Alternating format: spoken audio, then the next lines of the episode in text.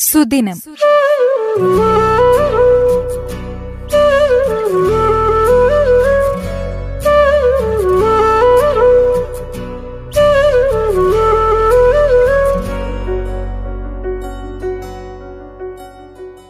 ഇന്ന് ജനുവരി ഇരുപത്തിയാറ്. രാജ്യം എഴുപത്തിരണ്ടാമത് റിപ്പബ്ലിക് ദിനം ആഘോഷിക്കുകയാണ്. ഇന്ത്യയുടെ പരമോന്നത ഭരണഘടന നിലവിൽ വന്നതിന്റെ ഓർമ്മയ്ക്കായാണ് ജനുവരി ഇരുപത്തിയാറിന് രാജ്യം റിപ്പബ്ലിക് ദിനമായി ആഘോഷിക്കുന്നത്.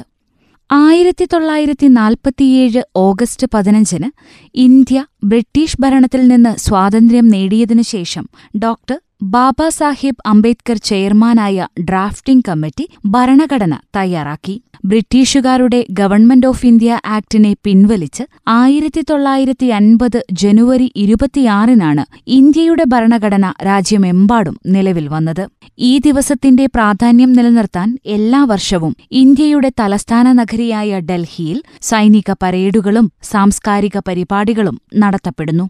സൈനിക പരേഡ് രാഷ്ട്രപതി ഭവനിൽ നിന്നും തുടങ്ങി രാജ്പത്തിൽ കൂടി ചരിത്രപ്രസിദ്ധമായ ചെങ്കോട്ടയിൽ ചെന്ന് അവസാനിക്കുകയാണ് പതിവ്. ഇന്ത്യയുടെ കരുത്തായ കരസേന നാവികസേന വ്യോമസേന എന്നിവരുടെ പൂർണ പങ്കാളിത്തവും റിപ്പബ്ലിക് ദിന പരേഡിന്റെ സവിശേഷതയാണ്. പരേഡിനൊപ്പം തന്നെ ഇന്ത്യയുടെ സാംസ്കാരിക വൈവിധ്യം കാണിക്കുന്ന ഒരുപാട് കാഴ്ചകളും റിപ്പബ്ലിക് ദിനത്തിന്റെ ഭാഗമായി ഓരോ വർഷവും പ്രദർശിപ്പിക്കപ്പെടുന്നു.